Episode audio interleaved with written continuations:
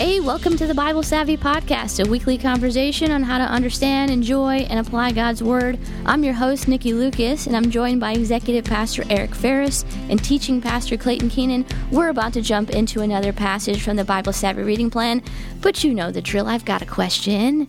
If you were hired to be a tester for one product, what product would you want it to be? Meatloaf. Oh, that. I don't know about What? that. I don't like meatloaf don't know. enough as it is. That sounds like. Can how you much, imagine? How much bad meatloaf do you have to eat to finally get to the good meatloaf?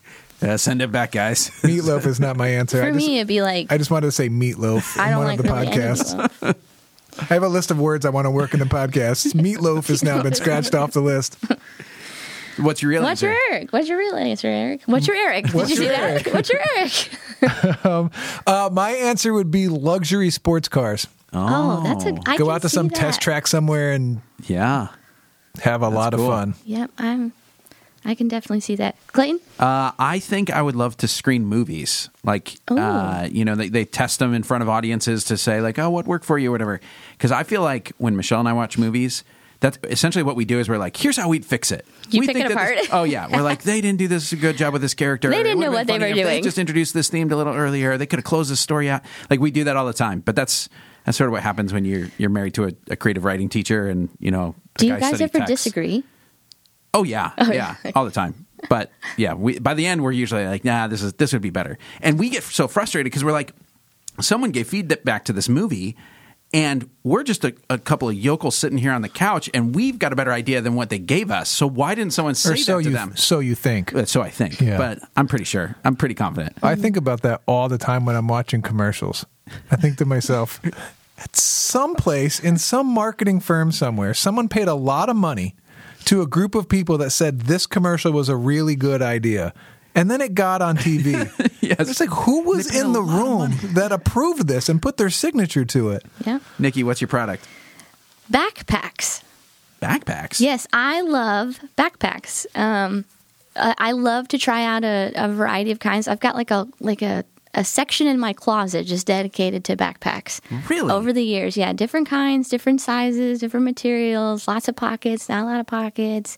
I just I just love backpacks. I have never in my life seen you carrying a backpack. yeah, and all the time. And I I will. I, mean, I, I kind of splurge on my backpack. for nine years. I have a backpack all the time. Not with me right now. That's not my like you. backpack. You're not pointing like you. I'm looking at no. That's not mine. Mine's mine's in my office. But yeah, and like travel backpacks too. Oh, man. Yeah, it's great. I can't even think of how you test that. Is it like, well, let's see how much I can fit in it, or throw Well- it down a mountain or something? Like, what do you?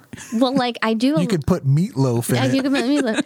I do a lot. Like before I buy a backpack, I do a bunch of research on it before I actually. Ah. Yeah, like and it's got it's got to have like I buy backpacks that have like lifetime warranties on them. So if they break, zipper breaks. You, Wow. Yeah, I mean, you know, sometimes you got to splurge on them, but they last for a long time. Did you ever watch Dora the Explorer?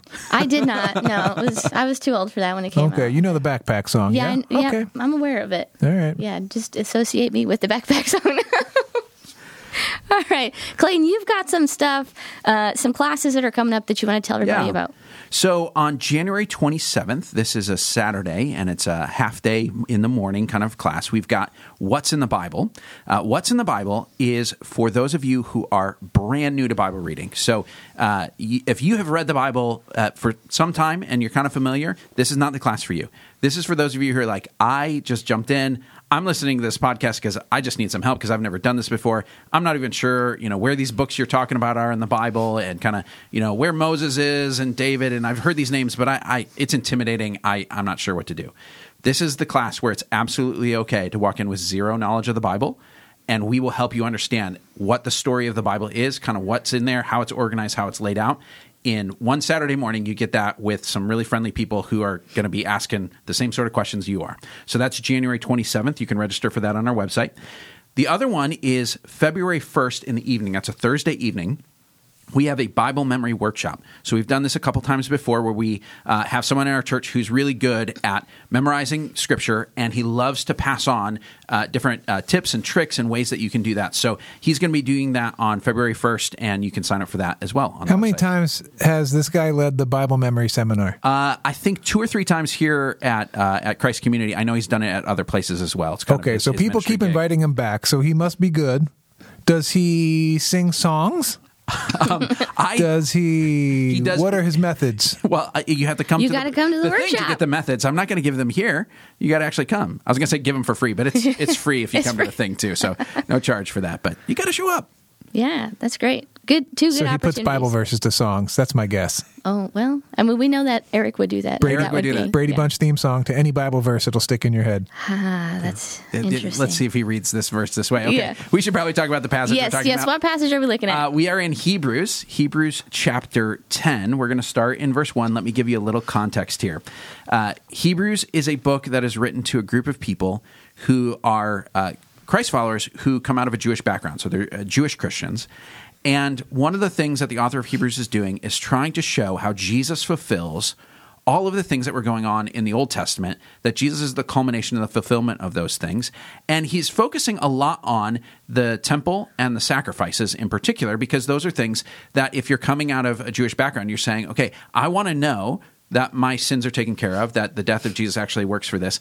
And so uh, the author of Hebrews is exploring how things changed once Jesus came, uh, going from kind of how it worked in the Old Testament to how it works after Jesus. So we're going to uh, dig into all of that. We're going to be in Hebrews chapter 10, verses 1 through 18. The law is only a shadow of the good things that are coming, not the realities themselves. For this reason, it can never, by the same sacrifices repeated endlessly year after year, make perfect those who draw near to worship. Otherwise, would they not have stopped being offered? For the worshippers would have been cleansed once for all and would no longer have felt guilty for their sins. But those sacrifices are an annual reminder of sins. It is impossible for the blood of bulls and goats to take away sins. Therefore, when Christ came into the world, he said, Sacrifice and offering you did not desire, but a body you prepared for me. With burnt offerings and sin offerings you were not pleased. Then I said, Here I am. It is written about me in the scroll. I have come to do your will, my God. First he said, Sacrifices and offerings, burnt offerings and sin offerings you did not desire, nor were you pleased with them, though they were offered in accordance with the law. Then he said, Here I am, I have come to do your will. He sets aside the first to establish the second. And by that will we have been made holy through the sacrifice of the body of Jesus Christ once for all. Day after day, every priest stands and performs his religious duties. Again and again, he offers the same sacrifices which can never take away sins. But when this priest has, had offered for all time one sacrifice for sins, he sat down at the right hand of God. And since that time, he waits for his enemies to be made his footstool. For by one sacrifice he has made perfect forever those who are being made holy. The Holy Spirit also testifies to us about this. First, he says, This is the covenant I will make with them. After that time, says the Lord, I will put my laws in their hearts, and I will write them on their minds. And then he adds, Their sins and lawless acts I will remember no more. And where these have been forgiven, sacrifice for sin is no longer necessary. All right, let's go on to observations. This is where we look at the text and see what is there. So, what do you guys see in this passage? Um, one of the things that I saw in verse 11, and I, I didn't pick up on this contrast, but it's in the NIV study note, at least mine. It could be in a, it could be different for other Bibles, but it says in verse 11, it says, Day after day, every priest stands and performs his religious duty. And then it says, But after Jesus made his sacrifice for all time, he sat down at the right hand of God. And so it says a contrast between standing and sitting. The priests always stood because their work was never finished. But after Jesus once sacrifice, which covers for all time, he sat down because his work was done. And I just thought that was kind of cool. Um, like to, I, I would have never in a, in a million years like thought to contrast what's the difference between the priest standing and then Jesus sitting down at the right hand of God. But that was just really cool for me. Yeah, that's a cool contrast. The one the contrast between standing and sitting. The other contrast that stuck out to me is the over and over and over and over again versus the one time for all. Yeah, when when your repeated word is basically repeatedly, it's it's like over. So um, the thing that I noticed was this opening image. Uh, the law is only a shadow of the good things that are coming, not the realities themselves. Um, there, there's a there's a, a question in a lot of the New Testament that's that's really relevant for people, especially in that first generation, which is how how do we relate to all of these things that God did in the Old Testament, which were good, like God did them. They're not like a mistake or a problem. But now Jesus has come and things have changed. How much have they changed? What what is what does it mean now? How, do we think about the Old Testament now that we've got Jesus? And is it all gone away with and that sort of thing? So there's all these different metaphors. And in this one, it's it's almost like the image of uh, if you've got a, a shadow and you can see the shape. It's it's a, a representation of something, but then the thing that it was shining on, like the you, you imagine the light shining on an object, and you see the shape of the object on the wall. Well, you, you learn something about that object, but when you, the the object itself steps into focus and you're looking at the object, you you see it more clearly. You know what I mean? So there's something about the law that was good and right and pointed to true things, and yet when you get Jesus, there is a fullness of all the things the law was meant to be about that you see clearly and crisply and, and in a fulfilled way that's there. There's lots more that can be said even from this passage about how those are related, but um, seeing it as not we're done away with, but it's a fuller picture uh, is a helpful one to start with. Another thing that stuck out to me, and I've never noticed this before in all of the years that I have read Hebrews, you have Christ testifying and you have the Holy Spirit testifying about the same topic. And so Jesus in verse 5 and the Holy Spirit in verse 15. Yep. Another thing that I saw uh, that was interesting is it, it says again, it, he says, uh, what is that? That's verse 16. Uh, the Holy Spirit is testifying this. He said, I will put my law in, in their hearts and I will write them on their minds. Um, then he adds, Their sins and lawless acts I will remember no more.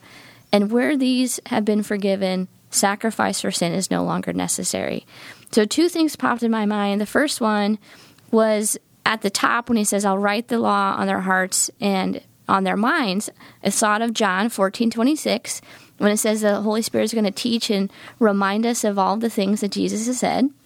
So that was kind of cool, getting a reminder of how, how the Holy Spirit uh, helps us understand how Jesus wants us to live. But then the second one is I thought about people in, you know, these times who were reading this passage, um, some of the Jews who were still offering sacrifices because that was just something that they did. And then all of a sudden they're being told sacrifice for sin is no longer necessary.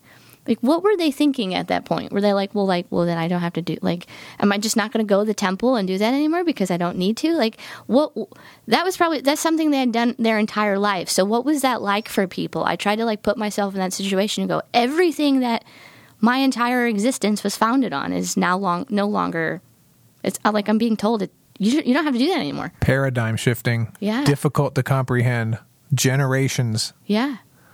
Of knowing that that's the thing that made you right with God, and then someone telling you, nope, that's not the thing. Wars had been fought over sacrifices in the temple, like wars with people who are outside of Israel and wars within Israel about how that should be done. Like it was so we we cannot. Uh, there, there are very few things that even compare with the level of centrality to someone to say the temple and the sacrifices that were there are so central to our our, our, our community and our culture. Um, we just don't have an equivalent kind of thing. So it would have been really dramatic. It's part of why Hebrews had to be written. So we say, oh, wow, this is a curious kind of exploration of all these obscure Old Testament things. And they're like, obscure? What are you talking about? It's the center of our whole life. Yeah. And so for someone to come out of that and say, well, the, what do we? How do we relate to that? Like there needed to be a deep dive, long explanation, which is why Hebrews is is taking the time to do that. Even if you notice in the book of Acts, there are times when, like Paul goes to the temple, and Peter and John and James and whatever they're they're worshiping in the temple because it's still even as Christ followers an important part of their life. They didn't cease to be Jewish. Jesus is the fulfillment of all that, but working out what that means, it it it takes some work, you know. One of my hopes here is with, with the verse that Nikki quoted and then referred to John. It says, uh, "This is the covenant I will make with them. After that time, says the Lord, I will put their laws I will put my laws in their hearts and I will write them on their minds. And she talked about John. Mm-hmm. Man, am I hoping that there's at least one Bible savvy schedule user, one podcast listener that thought about Jeremiah. I mean, we oh. spent so true, yeah. much time in Jeremiah. Yeah. And that is a quote right out of Right. Jeremiah, Yes. like That's the right. most popular, Jer- one of the most popular Yeah. Jeremiah verses, right? So I need a little bit of encouragement for my soul that there is at least one person out there that when they saw that, they went, Oh, Jeremiah. Yep. So if that's you, email us at Podcast at BibleSavvy.com. This is great. Although I will, I will defend Nikki just a little bit. We did read John in between Jeremiah and That's this, true. So that, that does that does work, but they go together. Yeah, and and yep. it is that Jeremiah passage is so important because it's talking about the new covenant. Yep. That lots of New Testament people are trying to explain how it would work out. Yeah, I wasn't discounting Nikki's comment as much as hoping, That- just hoping in my soul that someone out there was thinking about Jeremiah. Yeah. Uh, one That's image great. that I find helpful. This this uh, came to mind as we were reading before. Um, when it talks about the law being written on our hearts, uh, I, I kind of think of it as a difference between being in driver's ed and getting your driver's license. So when you're when you're in driver's ed and you've got someone who you know is the the instructor or your parent or whatever sitting next to you saying, "Hey, don't forget to do this. Don't forget to do that. Check your mirrors. You know, turn on your turn signal. Did you see that?" They're, they're kind of an external guide to how you're supposed to do this. But the idea of going to the next phase of saying, "I'm I'm I've got a driver's license," you don't actually do away with all the things that that person was saying, but instead of them being next to you, it's got to be in you. Like you have to be the one who's saying, "All right, I got to check the mirrors, I got to turn the turn signal, I got to pay attention," and it becomes a natural part of you doing it rather than something having to remind you. This is this is kind of the shift from the old to the new covenant. The kind of person you are meant to be is still the same, but the way it's structured that we now have the Spirit inside us guiding us and empowering us for that makes it so that instead of it being, hey, let me tell you the rule, let me remind you, here's the system, it we've embodied all of those things it, and they just flow out of us. That's a really good analogy. I was wondering where you were going with that, but it makes sense now. Um, I think the interesting thing he says here is uh, is in verse nine. He says he set he sets aside the first to establish the second.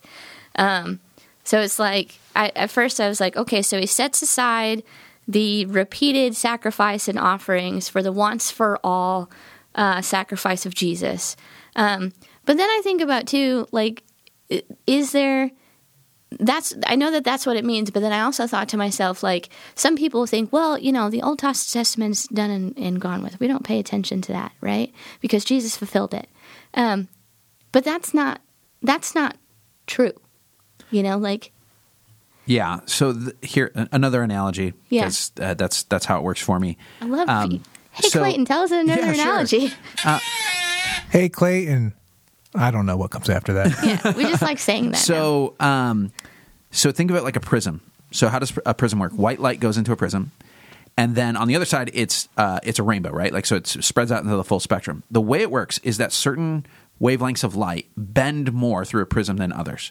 So you you end up with some light that comes through and is almost the same angle that it entered in, and that's one color of light. And then you have some angles of light from the white light that bend more and they're going at a, a sharper angle from the direction they were going. So if you look at a prism, you see it's fanned out.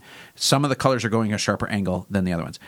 The Old Testament is like that. Jesus is the prism. All the things in the Old Testament go through him and come out on the other side affected.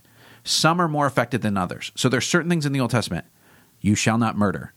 Basically, do not change direction. Like the angle is the same going in and going out. Jesus doesn't really uh, alter that other than to say, hey, let me remind you, this has got to be internalized. You can't hate, right?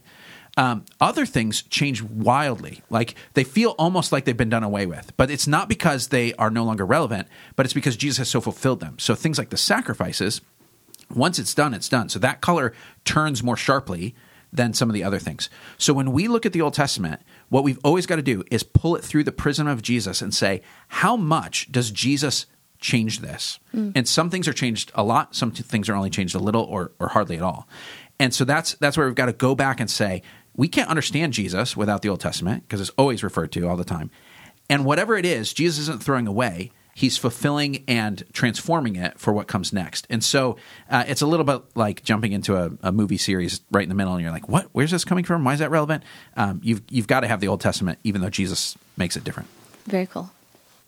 Okay, my next observation is a repeated word or phrase, and it's the phrase being made perfect. So we have here uh, at the beginning of this chapter where it says, For this reason, it can never, by the same sacrifices repeated endlessly year after year, make perfect those who draw near to worship. So this is talking about animal sacrifice not being able to make a person perfect.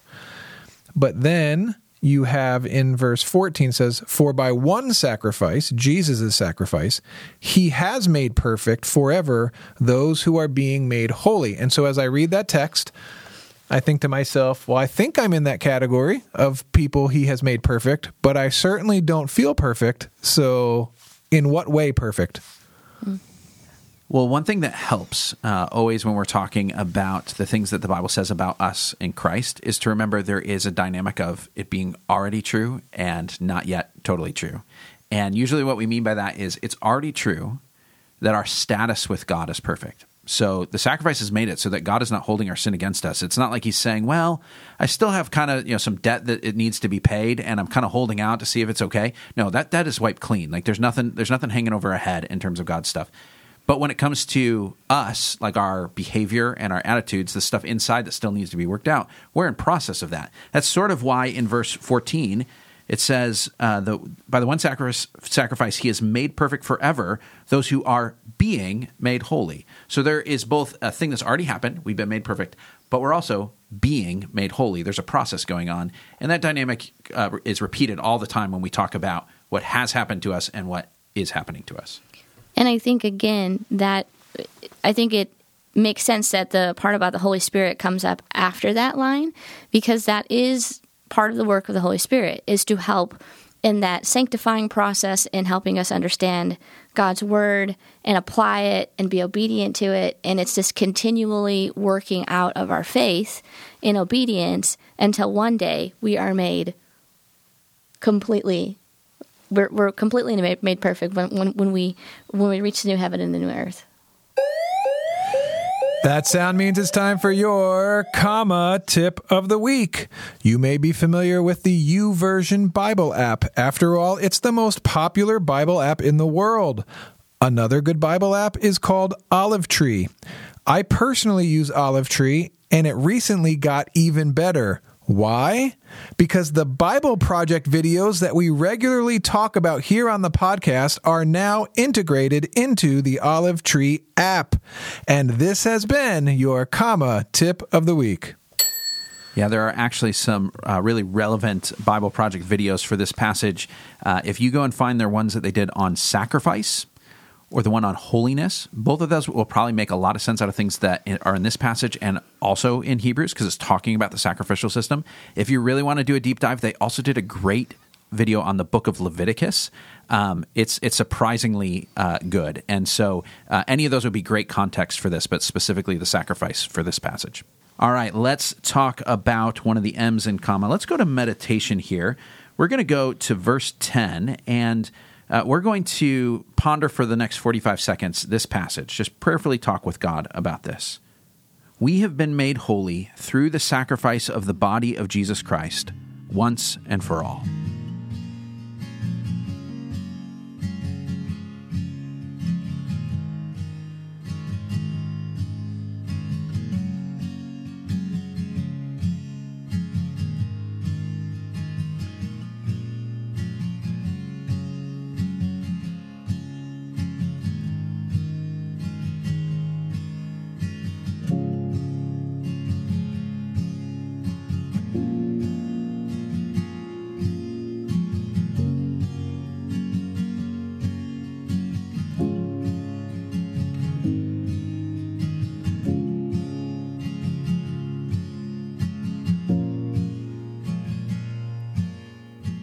Let's talk about the other M in comma, which is message. How do you take something you've seen in this passage and summarize it in a principle that you can apply to your life?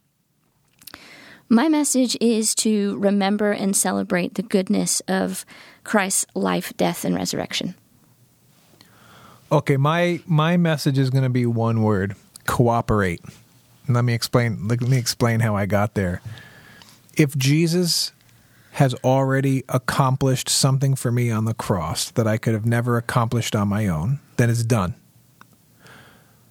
But also true, as we were talking about the whole made perfect concept, in God's eyes, He has already accomplished it, it is already done. I am perfect, in perfect union with Christ. But I'm also being made holy. So God is doing this wonderful work in our lives and so it's it's not something I have to strive for. It's not something I have to accomplish. It's not something that I have to do on my own. It is a wonderful work of God with which I cooperate. My message is this Jesus' sacrifice is enough. All right, let's talk about the A and comma, which is application. What do we do in response to this? All right, my message remember and celebrate the goodness of Christ's life, death, and resurrection. My application was to ask myself a question How often do I do that? How often do I remember and celebrate it? Um, in, in prayer, I don't think I do it enough. Um, and so uh, I want to be more mindful of my prayers, uh, starting with a recognition of remembering and celebrating what Jesus has done and what he offers to us. And I also think, like, how how much how much deeper and how much more um, would we live with a with a deep sense of thankfulness um, and obedience if we actually remembered more regularly outside of communion, outside of Easter or Good Friday, um, but on a day to day basis, remember and celebrate the sacrifice of Christ. Okay, my message is cooperate my application is cooperate. Easy enough. What I'm what I'm currently pondering is I wonder how much time we all waste trying to pay for our own sins. Hmm.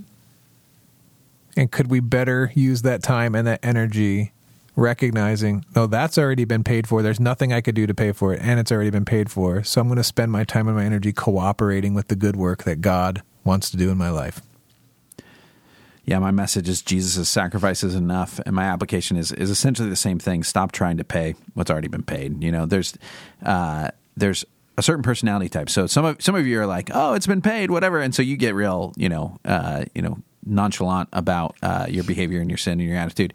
But there's another set of people, and it happens a lot when you've been in church world for a while, where you start to feel like, you know what, I, I can I can't actually feel good about being close to God until I've kind of like you know, earned my keep again. You know, I kind of I kind of messed up. I got to prove that I'm trustworthy. I I've kind of messed up. I better do some things or be on my best behavior for a little while before I can feel like God's okay. Perfectionism. Perfectionism is another way to put it.